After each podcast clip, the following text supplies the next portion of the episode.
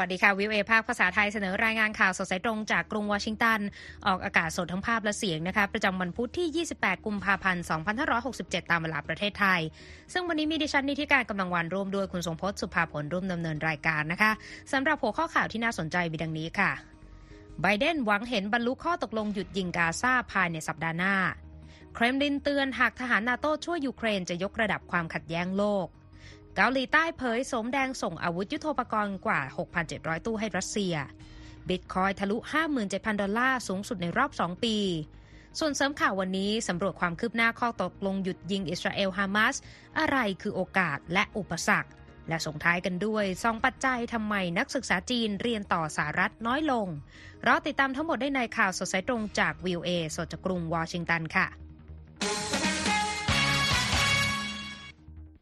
ข่าวแรกวันนี้นะคะยังคงต้องเกาะติดวิกฤตในตะวันออกกลางสงครามในกาซาก็ยังไม่มีทีท่าว่าจะสิ้นสุด ท่ามกลางความหวังว่าข้อตกลงหยุดยิงจะเกิดขึ้นในเร็ววัน แล้วก็มีท่าทีของผู้นำสหรัฐออกมาด้วยนะคะคุณใช่ครับทางประธานาธิบดีโจไบเดนนะครับแสดงความหวังในวันจันทร์ว่าจะมีการบรรลุข้อตกลงหยุดยิงในกาซา ภายในต้นสัปดาห์หน้านะครับขณะที่คณะผู้แทนจากหลายประเทศก็กำลังเร่งทำงานอย่างหนัก เพื่อที่จะเจรจาหาทางพักรบ ระหว่างอิสราเอลกับกาซาที่ดำเนินมากว่า 4 เดือนแล้วนะครับ Well I hope by the beginning of the weekend I mean the end of the weekend at least my, my, my national security advisor tells me that we're close we're close it's not done yet and my hope is by next Monday we'll have a ceasefire ประธานาธิบดีไบเดนกล่าวกับผู้สื่อข่าวนะครับ ว่าที่ปรึกษาด้านความมั่นคงแห่งชาติ บอกกับผมว่าเราใกล้ถึงจุดนั้นแล้ว และว่าเราใกล้ได้ข้อตกลงแล้ว การหารือยังไม่เสร็จสิ้นเสียทีเดียว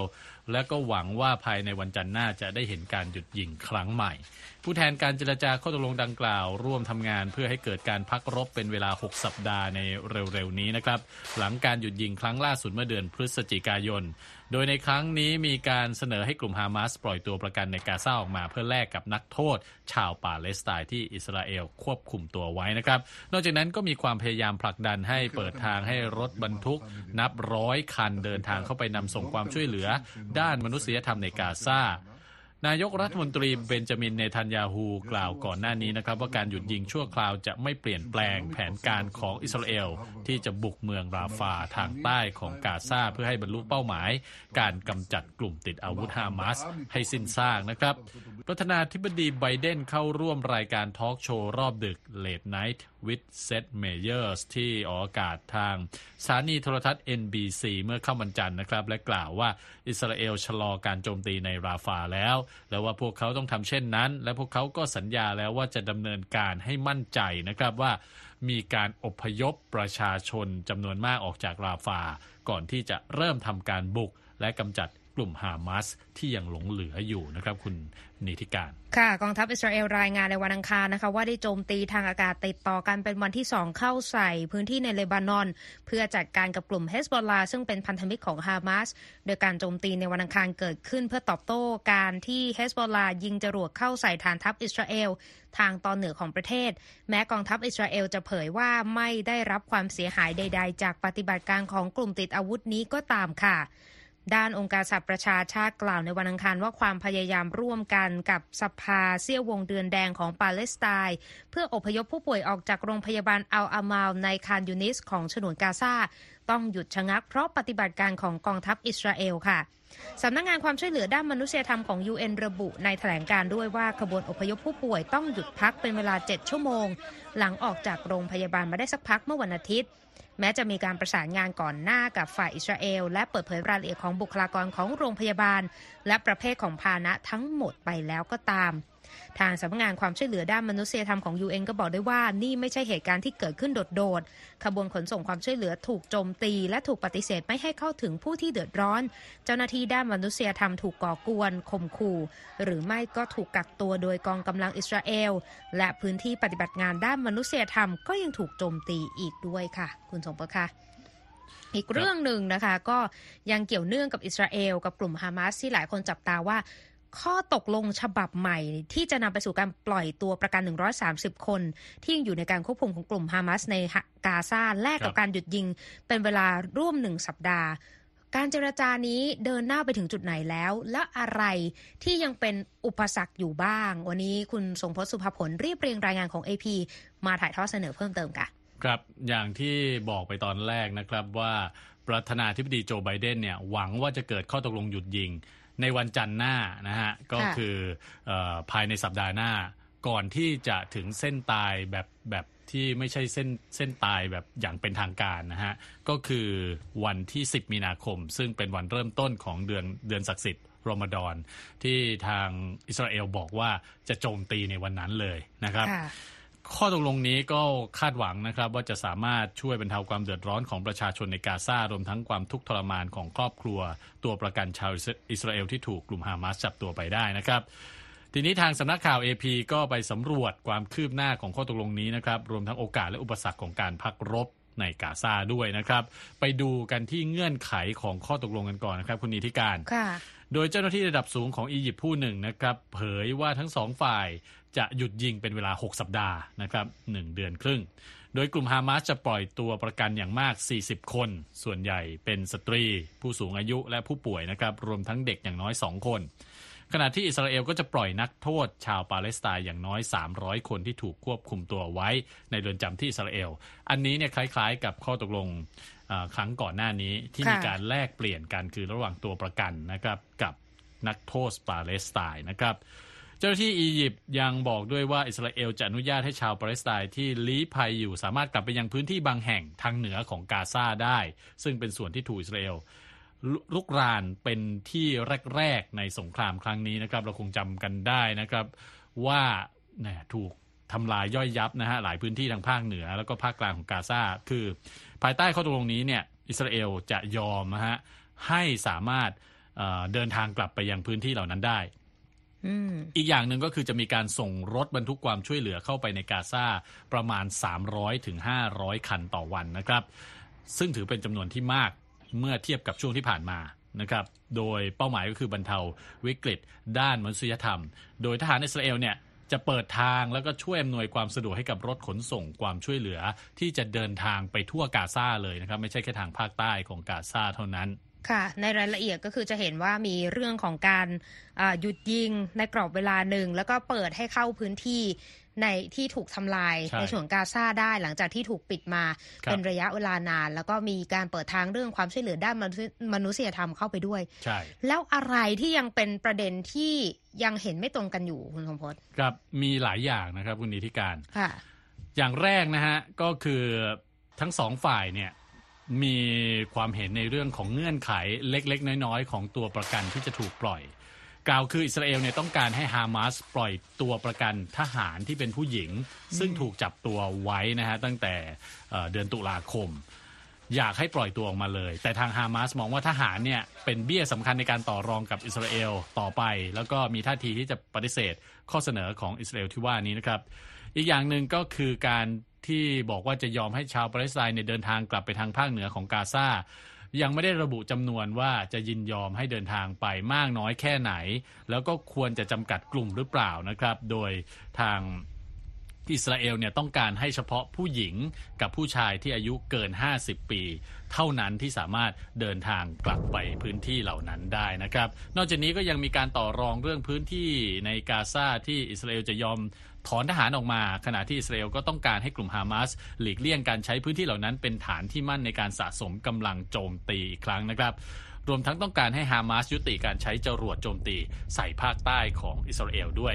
แต่ว่ากันว่าทางผู้นำกลุ่มฮามาสยังไม่ยอมรับเงื่อนไขทั้งสองข้อนี้นะครับคุณนิติการค่ะประเด็นสำคัญอีกอย่างหนึ่งก็คือข้อตกลงดังกล่าวจะเปิดทางให้กองทัพอิสราเอลเนี่ยรุกเข้าไปในเมืองราฟาทางใต้ของกาซาได้เมื่อการพักรบเสร็จสิ้นนะครับ ซึ่งอันนี้เป็นประเด็นที่นานาชาติแสดงความกังวล เพราะเมืองนี้มีพรมแดนติดกับอียิปต์และมีผู้ลี้ภัยชาวปาเลสไตน์อาศัยอยู่นับล้านคน แต่อิสราเอลเชื่อว่ามีนักรบของฮามาสจำนวนมากที่หลบซ่อนอยู่ในเมืองราฟาด้วยครับ ในประเด็นที่ยังติดค้างกันอยู่ไม่ลงรอยกันเนี่ย อะไรที่เป็นสิ่งที่เราต้องตามต่อว่าจะเกิดขึ้นหลังจากนี้บ้างคะครับสิ่งที่ต้องดูกันต่อไปนะฮะ ก็คือเมื่อข้อตกลงหยุดยิงฉบับใหม่นี้นะฮะ เกิดขึ้นแล้วในสัปดาห์หน้าตามความคาดหมายเนี่ย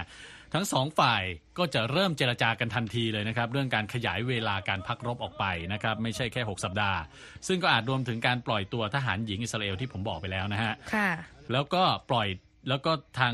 อาอิสราเอลเนี่ยต้องการหลังจากที่ปล่อยทหารยิงมาแล้ว ก็จะต้องการให้มีการปล่อยตัวทหารผู้ชายที่ถูกจับตัวไปออกมาด้วยทันทีเลยนะครับ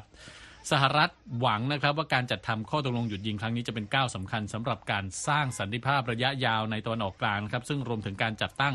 รัฐปาเลสไตน์และก็สนับสนุนให้รัฐบาลที่ชอบธรรมของปาเลสไตน์เนี่ย ปกครองฉนวนกาซาด้วยนะครับ อย่างไรก็ตามทางอิสราเอลก็ยังต้องการครอบครองกาซาอย่างสมบูรณ์ และก็ยืนกรานปฏิเสธข้อเสนอที่จะให้จัดตั้งปาเลสไตน์ดังที่ชาติมหาอำนาจต่างๆ ได้เสนอไปครับคุณนิติการค่ะก็เป็นการแจกแจงให้เห็นภาพชัดเจนนะคะ ถึงโอกาสรวมถึงอุปสรรคที่จะเกิดขึ้นกับข้อตกลงหยุดยิงที่ก็ตอนนี้ก็ยัง ไม่มีข้อสรุปที่ชัดเจนออกมาครับแล้วก็ความขัดแย้งตึงเครียดระหว่างทั้งสองฝ่ายก็ยังดำเนินอยู่ในขณะนี้นะคะ ขอบคุณมากค่ะคุณทรงพจน์ค่ะครับมาฟังข่าวกันต่อนะคะยูเครนค่ะ รายงานในวันอังคารว่ารัสเซียยังเดินหน้าส่งโดรนและขีปนาวุธเข้าโจมตีในช่วงค่ำคืนที่ผ่านมานะคะหลังจากประธานาธิบดีของยูเครนโวโลดิเมียร์เซเลนสกี้เข้าร่วมประชุมกับผู้นำยุโรป ในการหารือเพื่อขอความช่วยเหลือเพิ่มเติมค่ะ โดยกองทัพอากาศยูเครนเผยว่ารัสเซียส่งโดรน 13 ลำ และยิงขีปนาวุธ5ลูกเข้าโจมตี เขตปกครองคาร์คิฟ ซูมี ดนิโปรเปตรอฟสก์คเมลนิตสกี้ และคิโรวราด และระบบต่อต้านการโจมตีทางอากาศ ยิงโดรน 11 ลำ และขีปนาวุธ 2 ลูกตกลงไปได้ แต่ยังไม่มีรายละเอียดเกี่ยวกับความเสียหาย หรือผู้ได้รับบาดเจ็บและเสียชีวิตจากการโจมตีครั้งนี้ออกมา ในช่วงเวลาที่รายงานข่าวนี้นะคะในการถแถลงข่าวรายวันเมื่อค่ำคืนวันจันทร์ประธานาธิบดีเซเลนสกี้ระบุว่า การประชุมร่วมกับผู้นำจากยุโรปที่ตนได้เข้าร่วม ได้หารือประเด็นคลังแสงของยูเครน ความสามารถในการผลิตอาวุธ การจัดส่งอาวุธจากพันธมิตรให้กับยูเครน และการเดินหน้าสนับสนุนยูเครนในการรับมือการลุกรานของรัสเซียค่ะผู้นำยูเครนบอกว่าทุกอย่างที่เราทำร่วมกันเพื่อป้องกันการลุกรานของรัสเซีย ช่วยเสริมสร้างให้ประเทศของเรามีความมั่นคงมากขึ้น ในช่วงหลายทศวรรษที่ยังไม่มาถึง และเพราะว่าการสูญเสียแต่ละครั้งของรัสเซีย และความปราชัยแต่ละครั้งของรัสเซีย ได้สอนรัสเซียและศัตรูอื่น ๆ ของยุโรปและโลกเสรีว่า การลุกรานนั้นไม่ได้และจะไม่นำมาซึ่งผลลัพธ์ใด ๆ ในการประชุมที่ประธานาธิบดีฝรั่งเศสเอมานูเอลมาครองเป็นเจ้าภาพ และมีผู้นำและตัวแทนจาก 20 ประเทศในยุโรปเข้าร่วมเมื่อวันจันทร์ที่กรุงปารีสผู้นำฝรั่งเศสกล่าวว่ารัสเซียจะไม่สามารถและจะต้องไม่ได้ใช้ในสงคราม ขณะที่ยังไม่มีแผนการส่งทหารจากชาติตะวันตกเข้าร่วมต่อสู้ในยูเครนในเวลานี้นะคะผู้นำยุโรปหลายคนเห็นด้วยกับจุดยืนดังกล่าวค่ะ หนึ่งในนั้นก็คือนายกรัฐมนตรีโอลาฟโชลซ์แห่งเยอรมนี ที่บอกว่าสิ่งที่เราตกลงกันตั้งแต่ต้นในกลุ่มพวกเรายังคงมีผลในอนาคต ซึ่งก็คือจะไม่มีทหารจากรัฐใดในยุโรป หรือรัฐใดที่เป็นสมาชิกนาโตไปยืนอยู่บนพื้นดินของยูเครน ขณะเดียวกันนะคะ ทางนายกรัฐมนตรีเพเทอร์พาเวลแห่งสาสาธารณรัฐเช็ก และนายกรัฐมนตรีโดนัลด์ทัสก์แห่งโปแลนด์ก็กล่าวว่า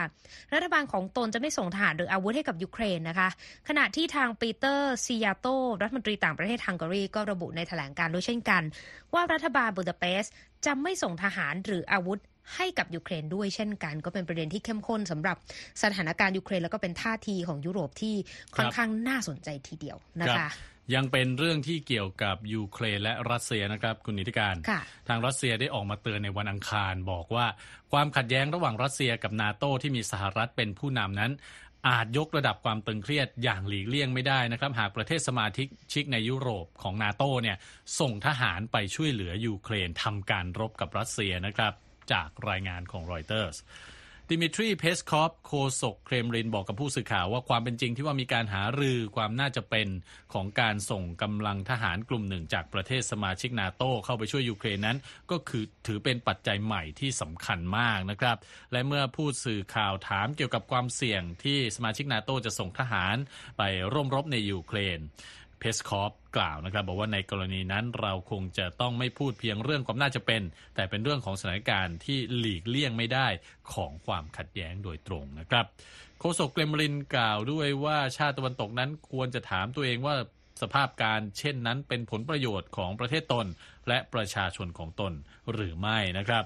ความเห็นของโฆษกรัสเซียนี้มีออกมาหลังจากที่ประธานาธิบดีฝรั่งเศสเอมมานูเอลมาครอง เชิญผู้นำยุโรปกว่า 20 คน ร่วมประชุมที่กรุงปารีสในวันจันทร์ เพื่อหารือประเด็นสงครามยูเครนรัสเซีย พร้อมให้ความเห็นที่เปิดทางให้ประเทศใด ๆ ก็ได้ ในยุโรปส่งทหารไปช่วยยูเครน แม้ว่าที่ประชุมที่ประชุมจะไม่ได้มีฉันทามติในเรื่องนี้ก็ตามนะครับคุณนิติการค่ะ ไปปิดท้ายช่วงนี้นะคะ กลับมาที่สหรัฐกันบ้างค่ะ ประธานาธิบดีโจไบเดนแห่งสหรัฐก็มีการหารือกับผู้นำในสภาสหรัฐที่ทำเนียบข่าวนะคะ ในความพยายามที่จะกดดันให้ผ่านร่างกฎหมายงบประมาณ โดยผลักดันความช่วยเหลือยูเครน อิสราเอล และหลีกเลี่ยง government shutdown ค่ะ โดยสว.ชัค ชูเมอร์ ผู้นำพรรคเดโมแครตในวุฒิสภาสหรัฐ สวมิชมาคอนเนลผู้นำพรรครีพับลิกันในวุฒิสภาสหรัฐ ไมค์จอห์นสันประธานสภาผู้แทนราษฎรสหรัฐ และฮาคิมเจฟฟรีย์ผู้นำพรรคเดโมแครตในสภาผู้แทนราษฎรสหรัฐก็ได้เข้าร่วมในการหารือกับประธานาธิบดีไบเดนที่ทำเนียบขาวในวันอังคารนะคะ โดยที่ผู้เข้าร่วมการหารือก็บอกว่านี่เป็นการหารือที่ตึงเครียดอย่างมากนะคะคุณทรงพจน์โดยสมาชิกสภาผู้แทนราษฎรจากพรรครีพับลิกันปฏิเสธที่จะหยิบยกแพ็กเกจความมั่นคงในประเทศมูลค่า 95,000 ล้านดอลลาร์ที่มีงบช่วยเหลือยูเครน อิสราเอล และภูมิภาคอินโดแปซิฟิกเข้ามาพิจารณาค่ะ โดยประธานสภาสหรัฐก็ให้เหตุผลว่า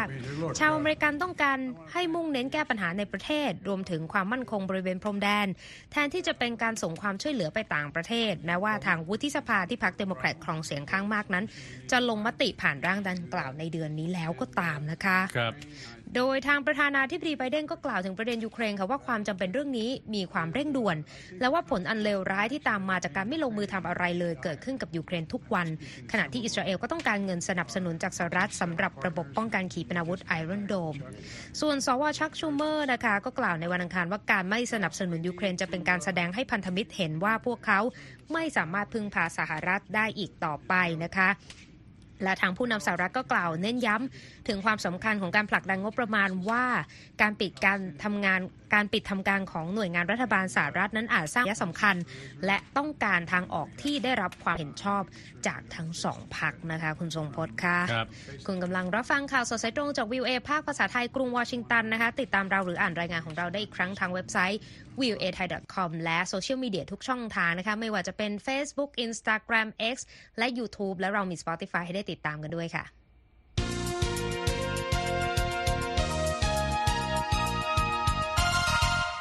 ไปที่ประเด็นตึงเครียดที่คาบสมุทรเกาหลีนะคะ ก็ถูกจับตาใกล้ชิดกันเลยทีเดียวนะคะ คุณทรงพจน์ใช่ครับ เกาหลีเหนือจัดส่งตู้คอนเทนเนอร์จำนวน 67,000 ตู้นะครับ เพื่อขนส่ง อาวุธยุโทโธปกรณ์ที่ทันสมัยนับล้านชิ้นไปยังรัสเซียนับตั้งแต่เดือนกรกฎาคมเป็นต้นมานะครับ นี่เป็นรายงานที่รอยเตอร์อ้างข้อมูลจากรัฐมนตรีกลาโหมของเกาหลีใต้นะครับ รัฐมนตรีกระทรวงกลาโหมชินวอนซิกจากเกาหลีใต้ ระบุในการแถลงข่าวรายวันในวันอังคารว่าตู้คอนเทนเนอร์ทั้งหมดนั้นน่าจะขนส่งกระสุนปืนใหญ่ 152มิลลิเมตรกว่า 3 ล้านลูกนะครับ หรือกระสุน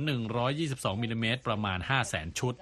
รัฐมนตรีชินกล่าวว่าอาจเป็นการผสมกระสุนทั้งสองแบบ แล้วก็อาจสรุปได้ว่ามีการส่งกระสุนปืนใหญ่ไปอย่างน้อยหลายล้านลูก รัฐมนตรีกลาโหมเกาหลีใต้เสริมด้วยนะครับว่าโรงงานอาวุธยุทโธปกรณ์หลายร้อยแห่งในเกาหลีเหนือ เปิดสายการผลิตในระดับประมาณ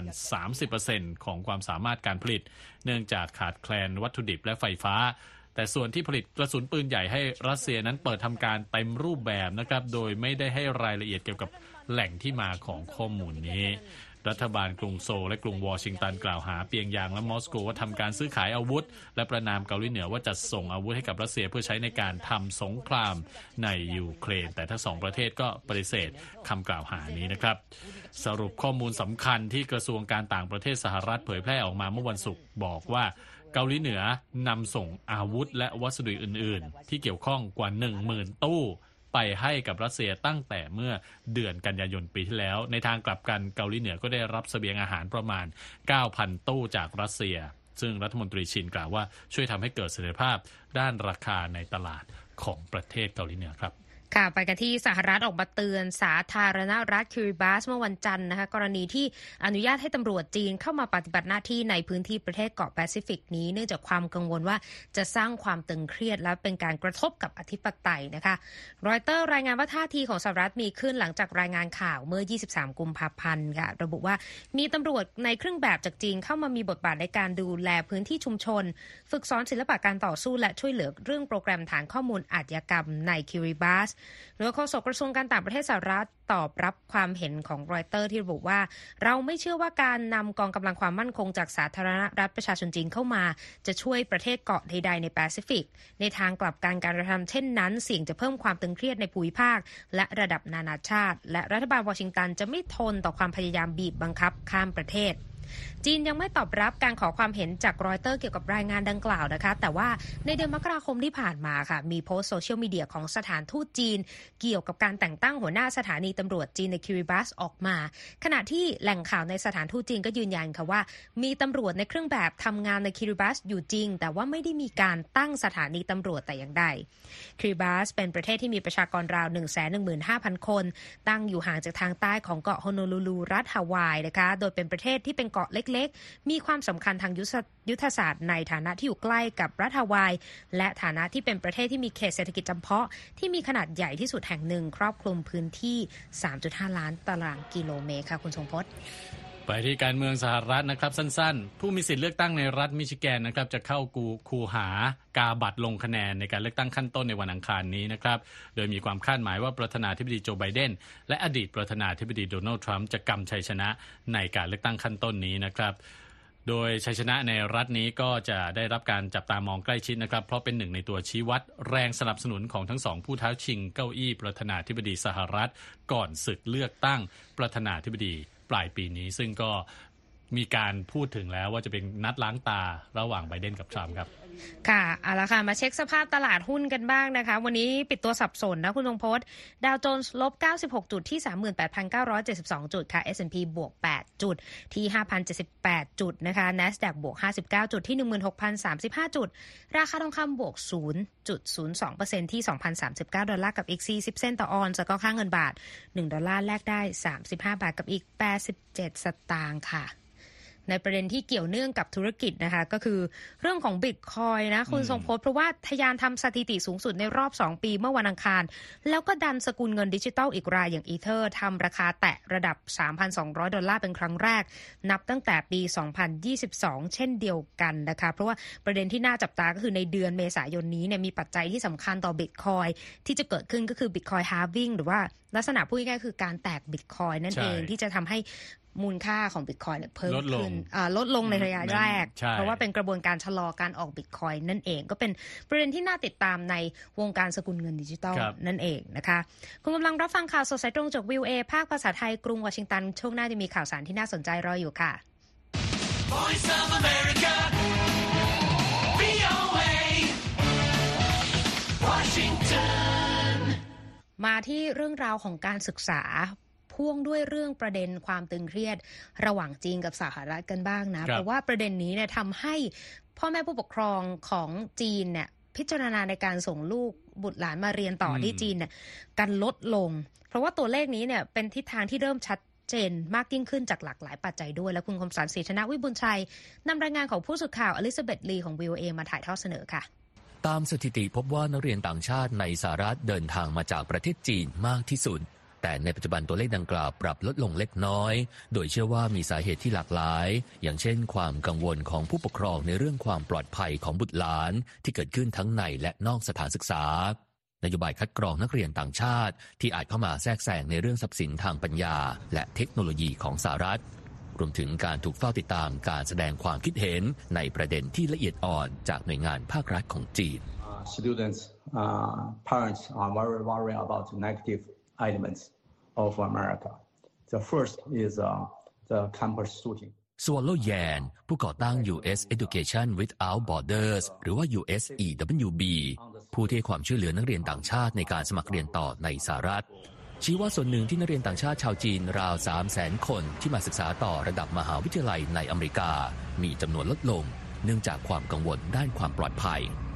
แยนกล่าวว่าเหล่าผู้ปกครองต่างกังวลอย่างมากเกี่ยวกับเหตุการณ์เชิงลบที่เกิดขึ้นในสหรัฐ อย่างแรกคือการยิงกันในสถานศึกษา ประการที่สองคือความปลอดภัยบนท้องถนนและการโจรกรรมมากมาย เขาชี้ว่าเหตุจำนวนมากมาจากอาชญากรรมความรุนแรงในการใช้อาวุธปืน อีกความท้าทายคือนโยบายการคัดกรองอันเป็นผลสืบเนื่องจากรัฐบาลยุคประธานาธิบดีโดนัลด์ทรัมป์ที่ห้ามนักเรียนชาวจีน ที่มาจากมหาวิทยาลัยที่มีความเกี่ยวข้องกับกองทัพของจีน เข้าศึกษาต่อในสหรัฐ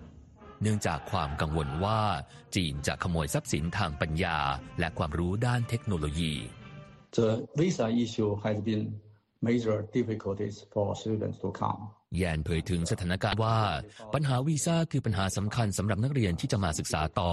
โดยเฉพาะอย่างยิ่งนักเรียนที่มีพื้นฐานทางด้านวิทยาศาสตร์ และเทคโนโลยีขั้นสูง พวกเขามาที่นี่เพื่อเรียนในระดับปริญญาโทหรือปริญญาเอกรัฐบาลสหรัฐเชื่อว่าสาขาเทคโนโลยีขั้นสูงที่มีความละเอียดอ่อน ควรได้รับการปกป้องจากประเทศอื่น ที่อาจจะเข้ามาแทรกแซงได้ If you are doing like quantum physics or some really sensitive majors, yeah, that's a big problem. But ชอน for me, จาน it's like, uh, นักเรียนต่างชาติชาวจีนที่ไม่ประสบปัญหาการขอวีซ่าในการศึกษาต่อ ให้สัมภาษณ์กับทาง VOA ว่า ถ้าคุณเรียนวิชาฟิสิกส์ควอนตัมหรือวิชาเอกที่มีความละเอียดอ่อนอย่างมาก นั่นอาจเป็นปัญหาใหญ่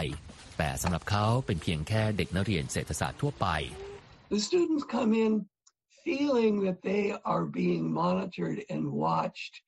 เพอร์รี่ลิงค์อาจารย์ด้านวรรณคดีและภาษาจีน มหาวิทยาลัยแห่งแคลิฟอร์เนีย วิทยาเขตริเวอร์ไซด์มองว่านักเรียนบางคนมีความกังวล เกี่ยวกับสิ่งที่พวกเขาพูด หรือแสดงความเห็นขณะที่อยู่ในสหรัฐ เนื่องจากสมาคมนักเรียนบางแห่ง มีความเกี่ยวข้องกับสถานกงสุลจีนในพื้นที่ นักศึกษาชาวจีนรู้สึกว่าพวกเขากำลังถูกติดตามและเฝ้าดูผ่านนกลไกดังกล่าวในมหาวิทยาลัย และเมื่อมีหัวข้อที่ละเอียดอ่อน นักเรียนชาวจีนจากแผ่นดินใหญ่ก็จะเลือกไม่แสดงความเห็นลิงก์เสริมว่าการเซ็นเซอร์ตัวเองไม่ใช่เพราะพวกเขาคิดว่านักเรียนชาวจีนคนอื่น ๆ ในชั้นเรียนเป็นสายลับ แต่กังวลว่าความเห็นที่แสดงออกมา อาจถูกนักเรียนชาวจีนคนอื่นนำไปแจ้งต่อหน่วยงานที่เกี่ยวข้อง จนส่งผลย้อนกลับมาทำร้ายตัวพวกเขาได้ อย่างไรก็ดีในภาพรวมเมื่อเทียบจำนวนนักศึกษาจากประเทศอื่น นักศึกษาชาวจีนที่เขาเรียนต่อมหาวิทยาลัยในสหรัฐยังถือว่ามีจำนวนมากที่สุด ในความเห็นของแยนผู้ก่อตั้ง USEWB ชี้ว่าหากเราต้องการที่จะได้รับโอกาสทางการศึกษา และเส้นทางในสายอาชีพที่ดีที่สุด สหรัฐอเมริกาคืออันดับหนึ่งในเรื่องนี้ ผมคมสันศรีธนวิบุญชัย VOA รายงาน ขอบคุณมากค่ะ คุณคมสันค่ะ และที่จบไปคือข่าวสดสายตรงจากกรุงวอชิงตันวันนี้นะคะ ดิฉันนีธิการกำลังวันและคุณทรงพจน์สุภาผลผู้รายงาน สวัสดีค่ะ สวัสดีครับ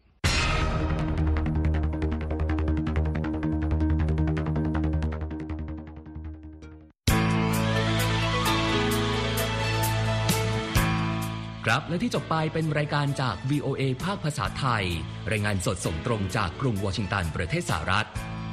คุณผู้ฟังสามารถติดตามข่าวสารจากทั่วโลกได้ในทุกที่ทุกเวลา ที่เว็บไซต์ voa thai com รวมถึงทุกช่องทางในโซเชียลมีเดีย Facebook YouTube Twitter และ Instagram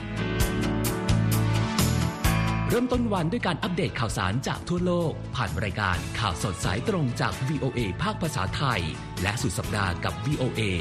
ทั้งยังเรียนรู้เรื่องราวทางวัฒนธรรม และไลฟ์สไตล์ ผ่านรายการภาษาอังกฤษแบบอเมริกันของเรา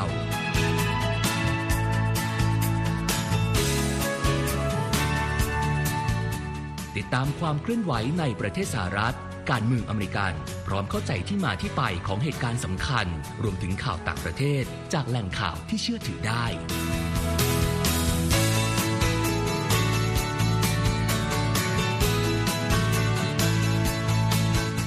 นอกจากนี้ VOA ยังมีบทสัมภาษณ์และคอนเทนต์แบบ Exclusive จากบุคคลที่น่าสนใจหลากหลายวงการ และยังมีเรื่องราวของคนไทยในประเทศสหรัฐอีกด้วย